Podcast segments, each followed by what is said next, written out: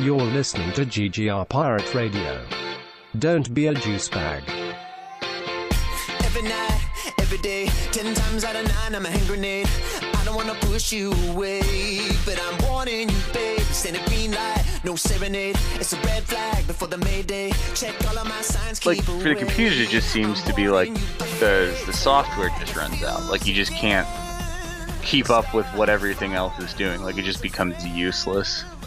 Yeah, and like for me though, it, it's there, there's some people that need upgraded computers, you know, like graphic artists and things like that, or people who are actually using the processing power of their computers.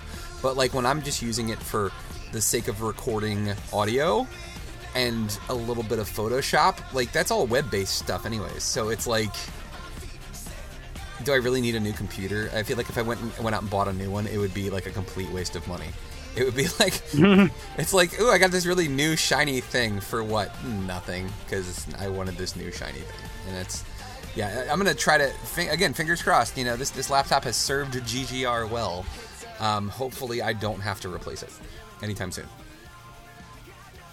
But I was actually Yeah. uh, I was thinking back to when we first started podcasting, and I don't know if you remember, and you may not even remember how we had to do it, but remember how we had to like finagle um, Audacity in order to be able to record you via Skype or whatever means we used in order for us to record our podcast when you moved back to uh, Pennsylvania. Yeah. Yeah, like I was just thinking about that the other day, and like it's so crazy, like the things that we like essentially figured out on our own, like how to do this. Like it's Total homebrew. yeah, exactly. Like we we and because like MC was having issues, and he'll be joining us here in a little bit. He's finishing up uh, a few things. He actually went to the first day of uh, Escape Velocity, but um.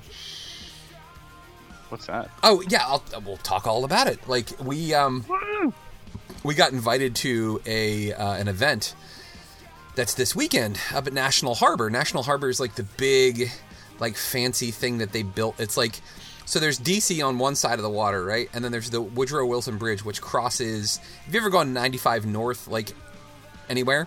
You've crossed over the Woodrow Wilson Bridge when you go from Virginia into Maryland, right?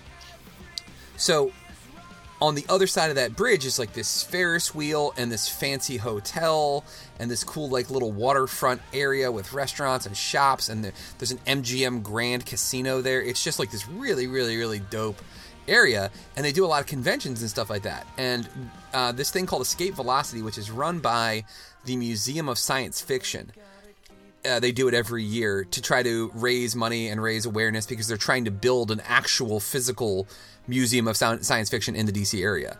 So they do this event and there's like people from NASA and they have like all these cool like special events and there's like a snow speeder from Star Wars is going to be there, like an eight foot model, the USS Enterprise that they use for filming in the movies is going to be there. So like I'm just losing my mind. Like I'm I'm super excited about it.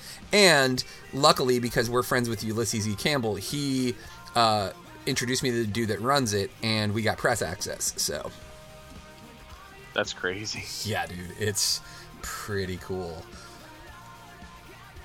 I'm super excited about it. Um, now I'm just Sounds like a banging time. it should be like it, it's well, like, and the neat thing about it too is it's not just like nerdy, like it's not like a Comic Con where it's like, hey, here's all this entertainment stuff and bring money, buy a bunch of crap. This is like it's also NASA is one of the main, um, the main contributors to this. Like they're, they're a huge sponsor of this event, so there's a lot of educational stuff going on here too. So it's not just the science fiction side of it; it's also the science side of it. So it's it's I mean it's great for the kids. Like it's just going to be a really really cool time, and like I'm super stoked about going tomorrow. Is it like an all day thing? I mean, it- could it be? Yeah.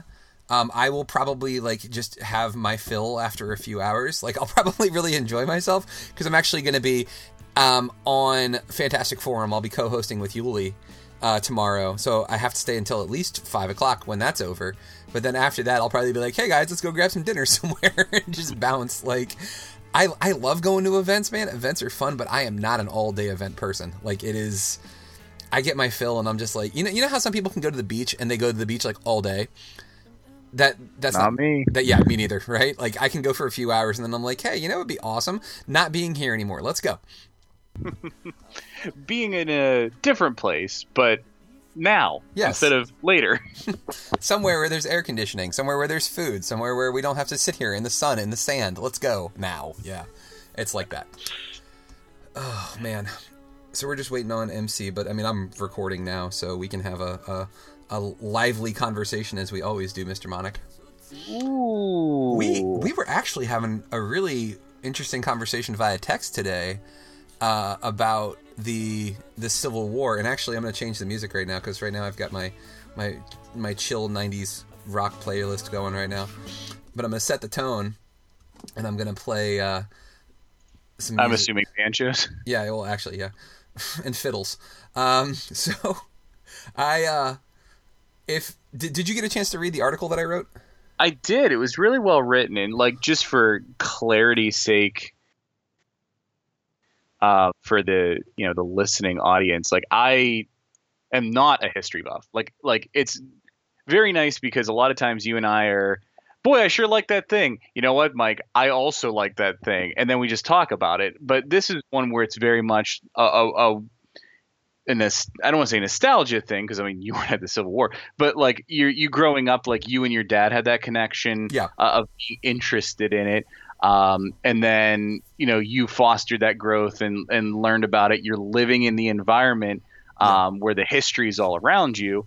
I did not have that upbringing, so for me, it's like I remember passing the test that we talked about it in middle school, but beyond that, it didn't really matter. So it's very, very cool to see that perspective from someone that I agree so much with, like in pop culture and just a lot in life. Um, seeing your like through your eyes something that I have like no history or passion for. Yeah. Um, because I I think we talked about uh, what were we talking about? Um, I don't remember. Oh, with the Dream Theater concert. Yeah. Where we're saying like it's something like you yourself probably wouldn't care about or be as interested in, but because someone close to you is like so jazzed up about it, you're like, yeah. Maybe I will start caring about this a little bit. that's kind of, that's the feeling I got reading the article, and it's really well written, whether you know anything about the Civil War or not. Well, I, I appreciate that. And so the, the article we were discussing, uh, ladies and gentlemen, you can check out. If you go to to greatgeekrefuge.com, you click on articles. Right down there, underneath our March Madness stuff, is uh, the What to Watch series that I do, and it's uh, The Civil War, a film by Ken Burns. So this is originally it's really originally re- released in the 90s and it is the most popular series that PBS has ever done ever. People lost their minds for this series and rightfully so. It is just it's incredibly well put together. It's like I'm actually playing the music in the background now. Uh, the song is called uh, "Ashokan Farewell," which it's like fiddles and like uh, there's a banjo and like a guitar, but it just it sounds like the Civil War. I don't know how to describe it any other way than that. In fact, actually, Steve, for your sake, I'm actually going to pause the music that we have as the background music of our podcast, and I'm actually going to play it um, through my phone so you can hear it too. I would Um, certainly hope so. but it also it sets the tone too. So like it it really. And the funny thing about this is, is this song you hear it and you're like, oh, that sounds like something that would be in the 1860s, right?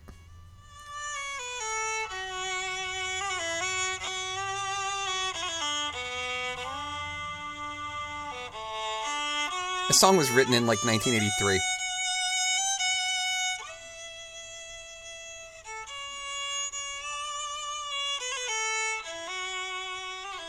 But I also can't hear it without wanting to do like a voiceover while it's playing too, you know? Like Like a slow, somber. exactly. Many men lost their lives that day. Exactly. It was on the battlefield of First Manassas where Corporal Reginald Buttfellow was shot by several cannons, blown to pieces, but still staggered all the way back to his tent long enough to write a longing love letter to his darling Clara. Dearest Clara, I have no arms. I have no legs. In fact, I'm writing this with my teeth. I will love I'm you just forever. glad the gout didn't get me. I will love you forever until my dying day. In fact, my dying day is today. Dearest regards, Reginald Buttfellow III, Private, U.S. Army. okay. Uh, we're weird dudes. Like let's let's get let's get honest about this. basically, yeah. But like it's the the song as you can hear. I mean, it just like it's it's at the beginning of every single episode of the Civil War, and there's nine of them, right? So like every time you hear this song, you're just like, all right, all right. So here's more depressing shit about our country, where you know our, our people decided that they wanted to kill each other over some really fucked up stuff. Like, but then like because of the the subject matter, um, it, it, it's very it's a very moving song just by itself. Like you'll um like just listen to it in in its entirety when you get the chance. But like it's one of the few songs like we both love music enough to appreciate what I'm about to say, but like you hear a song and it's actually emotionally moving. That's what this song was. Like this this brought me almost to like the verge of tears. I was like, wow, this is such a beautiful song. Like and it's incredible and like hats off to Ken Burns for like finding this song and making this like the centerpiece of this documentary because like I don't think he could have found anything else that would have worked better than this.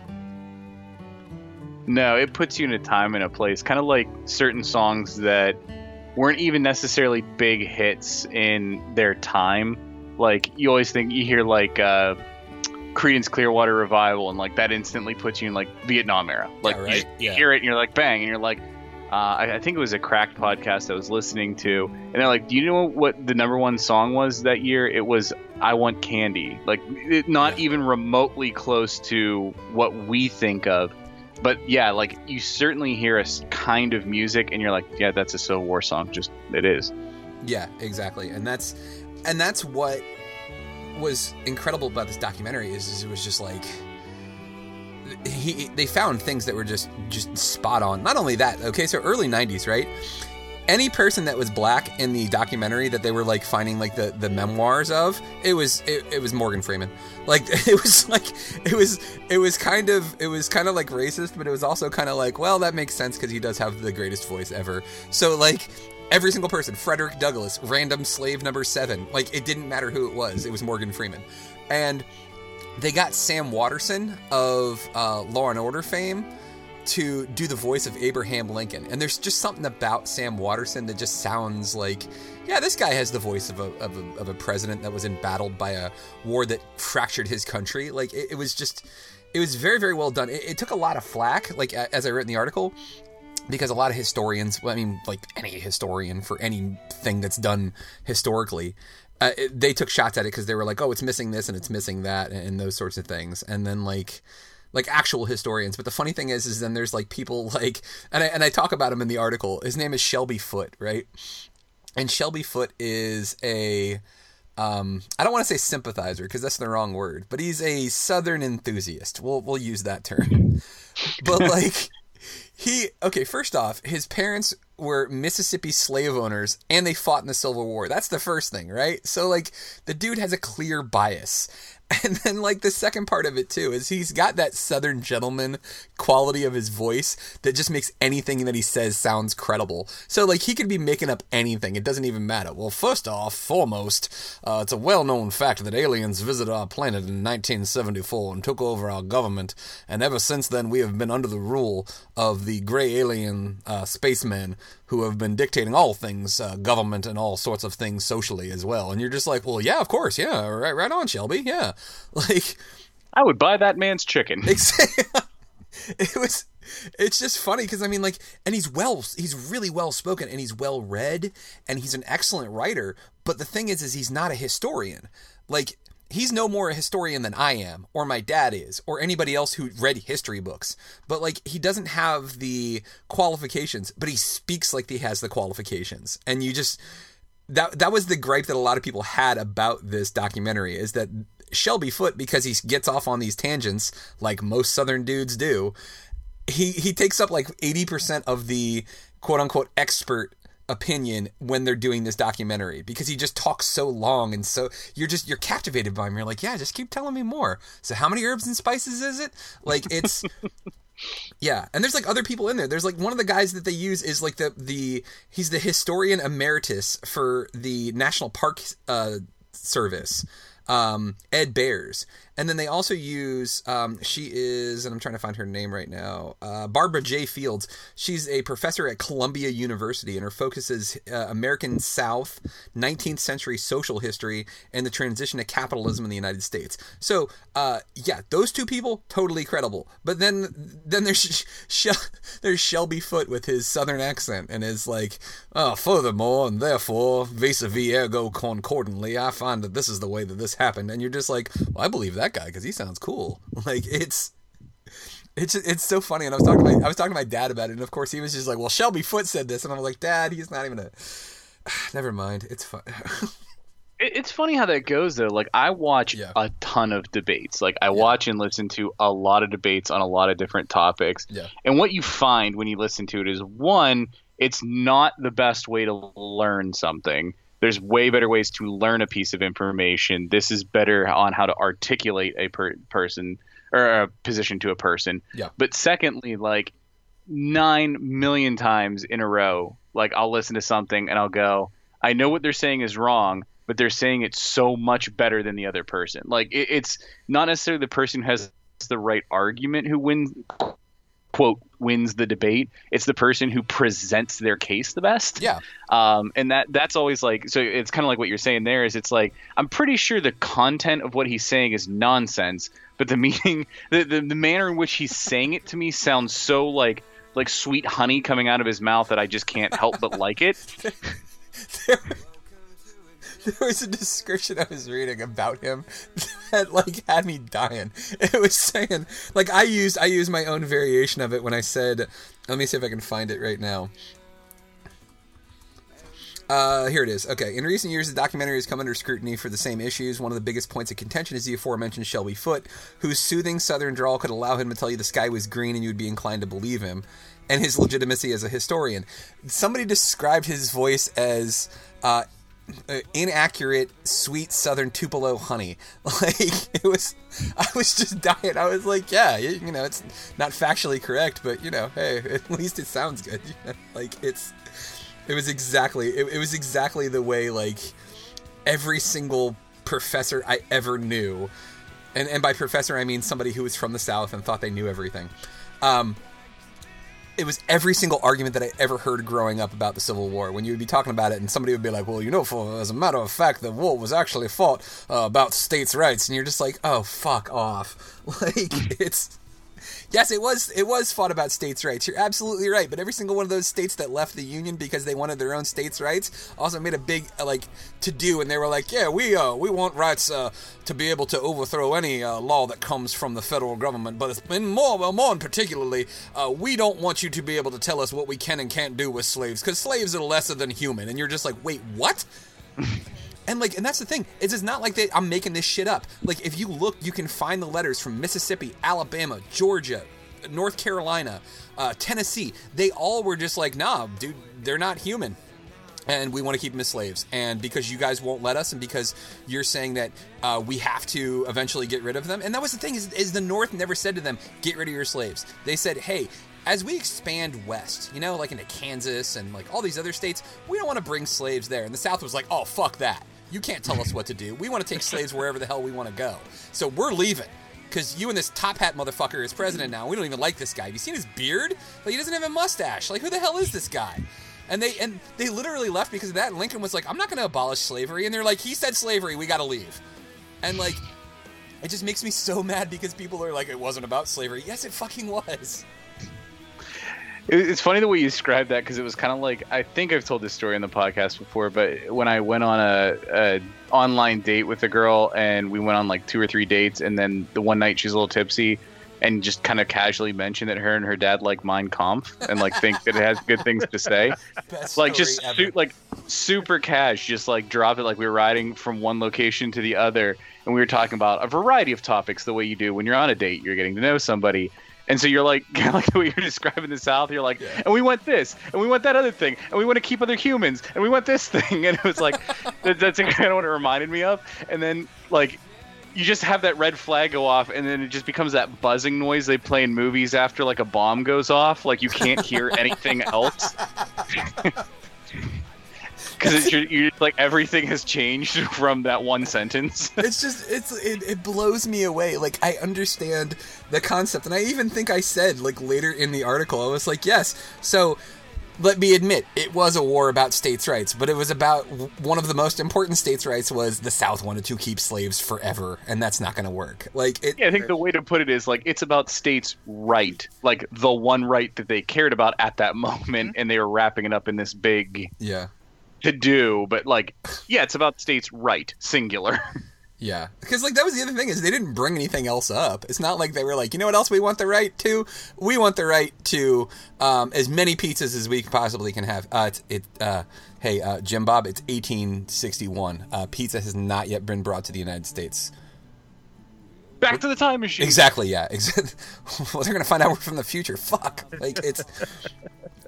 Oh my god. And like, and that's the thing. Like, I just, I, I wish that there was a way for for, because there's a lot of great things that came from the South before the war happened. So like, a lot of the people that fought for the South were military geniuses. Like like Stonewall Jackson, for instance. First off, he was a psychopath. There, there's that.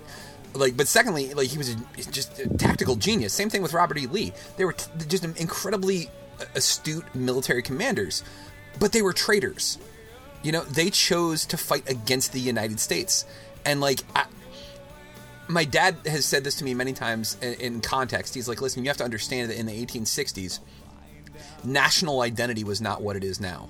He's like people identified with their state. That was their home because that's all you saw. That's all you knew. You know, you you didn't get to see the entire country. So it was and, and, and actually, in Shelby Foote, to his credit, like one of his quotes that he said that, that was brilliant. He, he talks about what happened before and what happened after this uh, war.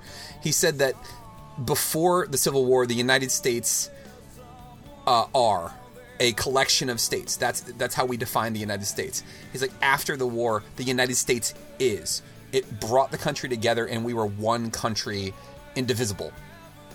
And I that was that that really explained it. I mean, in a way, but like at the same time too.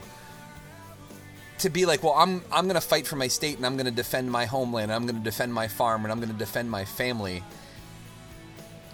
There's no way these guys didn't know you know there's no way that they didn't know that like their state believes that you know african americans well they weren't even african americans then they were just african slaves were were being kept in in servitude forever and that was why their state left the union like there's no way but it's I mean, it's it's hard. You can't. it's hard to force your opinion from the 21st century on the 19th century because it, it was just a different time. But at the same time, too, like well, uh, yes and no, because I mean, like when you really break it down, I mean, that is kind of the same mentality as the Nazi Party you're talking about, with um, a, a, a, socialist kind of ideology of the state is the greatest element, and we're going to have the the whole people of this country, this German country, um, wrap themselves up in the government and the system that you you know you lost World War One. Things are terrible for you.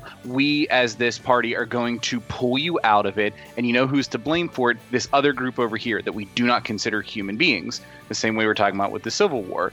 And then everyone just kind of gets whipped up into this idea of uh, supporting their geographic location and their culture that's in that area, identifying themselves as that way, seeing the other as less than human and then doing inhuman things to them and fighting against people who are trying to free those people.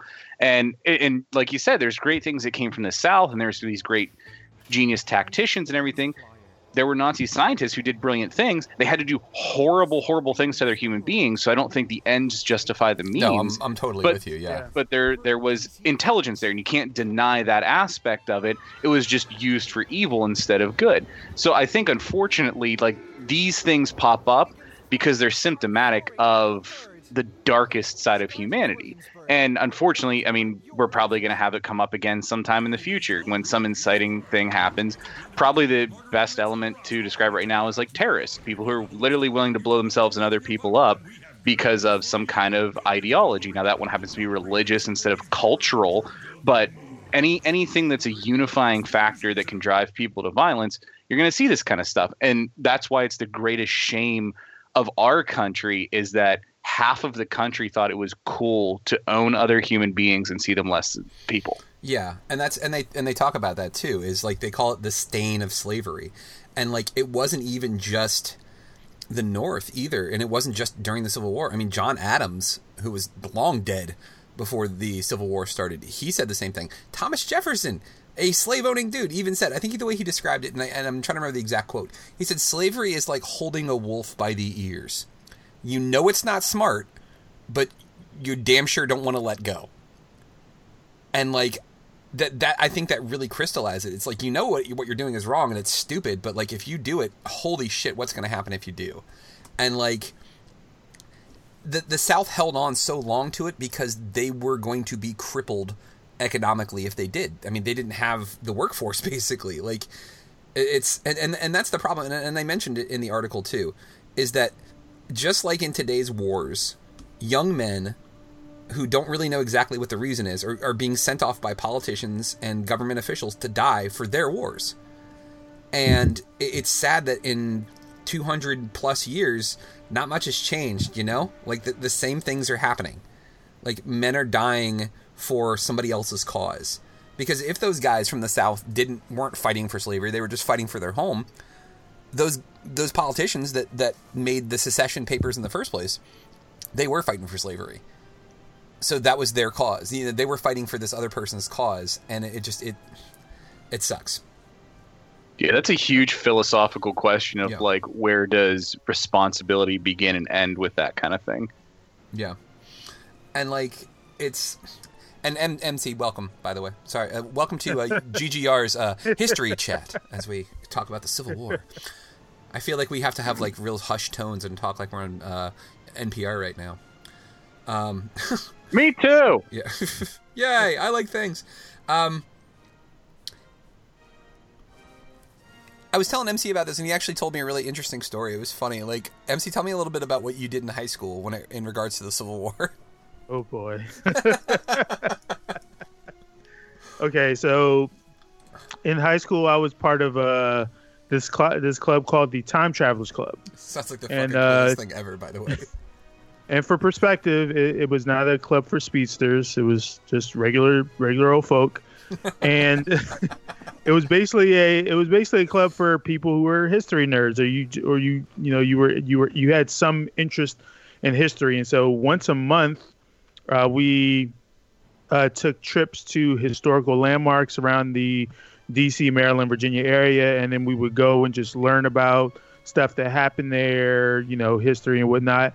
And then at the end of the year, we had a giant, you know, overnight trip.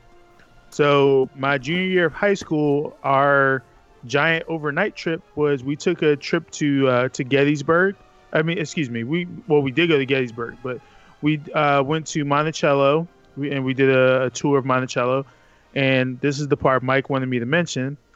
I was part of a Civil War reenactment.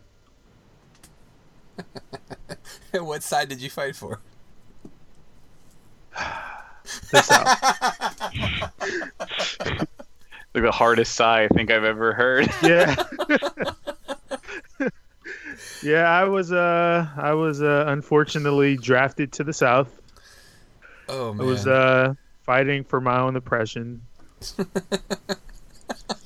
I'm sorry. No, it's not I mean, like, what what logistically was the thought behind that? Like, who made that call?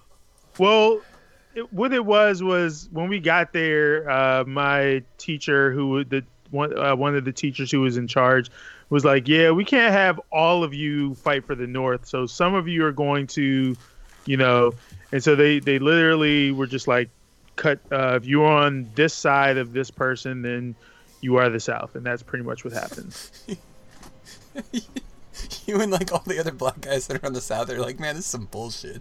Like, I mean, we're obviously not we're obviously It- not it going wa- to try too hard. it was kind of lopsided that way. I was. It wasn't like I was the only one, the only one on my side. as the north is like taking the hill, you're like, no, please don't stop. Yeah. States right. Dude, dude, dude. South will rise again. Uh, yay! Wish I was in Dixie. Uh, Yeah. Wasn't paying too much attention on patrol. yeah, I got, I got- oh, I think those are Union soldiers, but no, it's probably just horses. Yep. Yeah. I just, yeah, I, I think Steve, you, it, it does open up a really interesting philosophical question of like, first off, they, that that was one of the things that I loved about this is like even like like I said, there there were probably guys fighting for the South that were essentially being like not suckered into, but like they had no stake in this other than I don't feel like seeing my home burned and pillaged, so I'm going to defend it. But like. Um, William Tecumseh Sherman had the best quote, I think, of the entire war. Um, he said, "It is, it is only those who have never fired a shot nor heard the shrieks and groans of the wounded who cry aloud for blood, more vengeance, more del- de- uh, desolation. War is hell." And like that, I mean that that in a nutshell is exactly what happens. Nobody who's actually been shot at or seen people die or any of that is going to be like, hey, you know what? We need more of this because this is dope. Like it, it's it's it's horrible, and like that they put that in context, big time, in this. And like uh, Steve, I think I was telling you the story when we went and saw the Fredericksburg battlefield when you were down here, that like the Union basically was like they saw all of the Confederates like up on the hill in these like entrenched positions. Basically, like they've got the high ground. They're Obi Wan Kenobi, and the North is like I'm Anakin Skywalker. I got a lot of people, man. It's cool. You underestimate my power, and just marched them right at this hill. And the South just just obliterated them. And there were like Northern men on the field just laying there dying and the southern soldiers were hearing this and there was a guy who was like i'm coming out and i'm giving them water because this is effing horrible and like just walked across the lines to, to give them water because ultimately they're they're people. And and like three four years before they were the, they were countrymen and now they're not. And like you would have politicians oh no you need to obliterate them because they're trying to to stop our, our our secession. They're trying to stop our independence. Like it's not about that. And no soldier would ever be like that. And it's it's yeah it was crazy. And like it, the, the whole thing was just like it, it blows my mind. And like there are some people who still are like oh well no they were traitors. After the war you have to realize that lincoln's only goal was to bring this country back together. He even said it. Like Yep.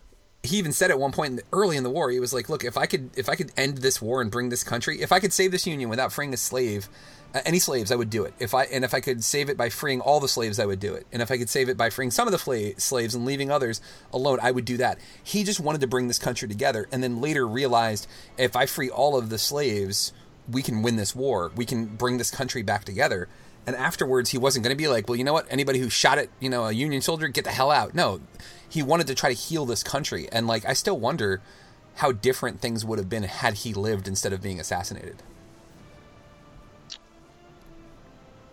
Good question. Yeah, because, like, the. What happened afterwards, they call it the Reconstruction pe- uh, period, was a disaster. Like, it was, it was awful. And, like, awful, awful things happened because of it. And it was just, like, it was just an absolute mess. It, it it's kind of interesting because there's uh not sure if you if you both have heard heard about this, but the uh the the writers for Game of Thrones is actually coming out with this series for HBO called Confederate, which is actually supposed to explore in in alt history, uh, what if the South had won, and perhaps maybe that could be something they end up exploring. You know, Lincoln is alive and doesn't get assassinated, and what this post what this post-war thing would be like. Yeah. You know, they did a uh, a documentary. It was called "The Confederate States of America." That was an alternate history where the South won because England basically brought their help into the war and helped the South, and that was enough to pl- pretty much obliterate the North. And they talk about some of the horrible things and, and like the thing is is all the things they talked about it was all based on things that the confederates had actually planned the confederates wanted to spread their country to cuba and south america and central america and spread slavery even further like that was their intent wow. And obviously it didn't work thank god but like it, it's yeah it, it really did become a philosophical thing and like it, it's th- this war has been over for over 200 years and it's still a, a hot, like a highly contested thing. People still fight about this. In fact um, Ethan Hawke is going to be uh, John Brown, the abolition, abolitionist, who essentially his act where he attacked the um, the battery at uh, Harper's Ferry was essentially the catalyst that started the Civil War. Like he uh, he took over the because there was like just a ton of weapons and stuff like that for the for the military there, um, and he wanted to lead a slave revolt basically, and have them overthrow their their captors and things like that, and that he thought that that would be the way to do it because he thought he was um, he thought he was chosen by God to end slavery, and it was because of him doing that that really kind of kicked off the whole thing. And the funny thing about it is, is the guy who went to stop him from the uh, United States military was Colonel Robert E. Lee. Wow. Yeah. So it's and there's all sorts of weird, crazy things about that too. Like they say that okay, so in in Manassas, the first Manassas, the first battle of the Civil War. Um, I can't remember the guy's uh, first name, but his last name is McLean. So McLean's front John. yard, basically. John. Yes, it was John McLean crawling through air ducts, you know, to, like, to stop the Confederates. We're talking about important stuff. Shut up. Um, so this guy McLean like owned the property where the first Manassas was fought, more or less, and he was pissed and he was like, "Well, this is bullshit. I'm getting out of here and I'm moving to the country, and I- I'm going to get as far away from this war as I possibly can. I'm going to move to a little place called Appomattox Courthouse." Well, the last battle of the Civil War was at Appomattox Courthouse, and the armistice treaty that stopped the battle was signed in McLean's front parlor. So it literally the war started and stopped in the same dude's front yard. Like that. Like how fucking nuts is that? Right. And it's not like Manassas. It's not like Manassas is like, uh, you know, on one side of the train tracks, and then Appomattox Courthouse is on the other side. Like Appomattox Courthouse is a good like five hours drive. So like this would have been like by horse and buggy. It would have taken him like days to get there. So like, this dude rides away like probably like a week's worth of travel on a horse, and he's just like, huh. Whew, I'm Finally. far, I'm far away, uh, far enough away from this stupid war. And then four years later, hey, can we sign our treaty in your front yard, dude? Is that cool? You guys again. You assholes, God. Find somewhere else to fight your stupid war. Thank you for listening to GGR Pirate Radio. Make sure you check out our website greatgeekrefuge.com for more podcasts and our awesome articles.